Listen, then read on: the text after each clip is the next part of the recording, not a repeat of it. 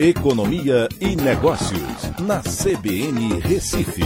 Oferecimento Cicred Recife e Seguros Unimed. Soluções em seguros e previdência complementar.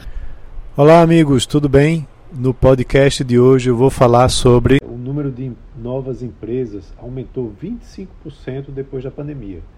Comparando o número de novas empresas no país durante a pandemia, seja entre 2020 e 2022, cresceu 25,3% na comparação com os três anos que antecederam, entre 2017 e 2019. Todos os portes de empresas avançaram o seu ritmo de abertura. Os dados do governo federal foram levantados pela plataforma IUGA e mostram que entre 2017 e 2019 foram 232.070 pequenas empresas e 246.531 é, empresas de outros portes abertas no Brasil.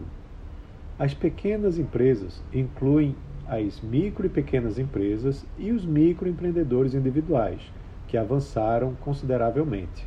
Já entre 2020 e 2022, os pequenos negócios que começaram as atividades foram 305.254, enquanto 255.597 empresas de outros portes também iniciaram a sua atuação. Ou seja, as empresas de médio e grande porte tiveram um aumento no seu número e as MPEs ainda mais. Segundo o levantamento, durante a pandemia, o estado em que mais empresas foram abertas foi São Paulo, com 2.909.000 novos negócios.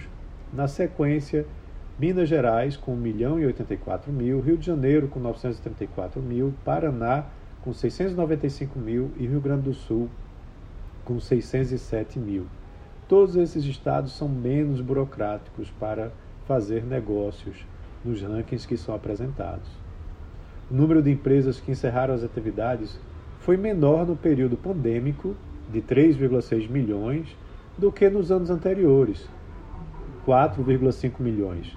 No país, a média de tempo necessário para abrir uma empresa é de 37 horas, chegando a 77,9 horas na Bahia e 13,8 horas em Sergipe, o mais rápido. O setor de serviços é o maior responsável pela retomada da economia brasileira em 2022 e pela diminuição na taxa de desemprego.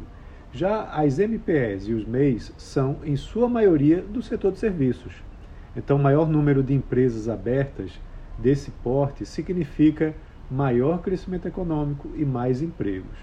O papel do setor público deve ser de facilitar a abertura, implantação e manutenção das pequenas empresas, para que possam obter suas licenças de funcionamento e crédito junto às instituições financeiras, que, por sinal, o crédito aumentou 57% no segundo trimestre para essas empresas, para as micro, pequenas empresas e para os MEIs.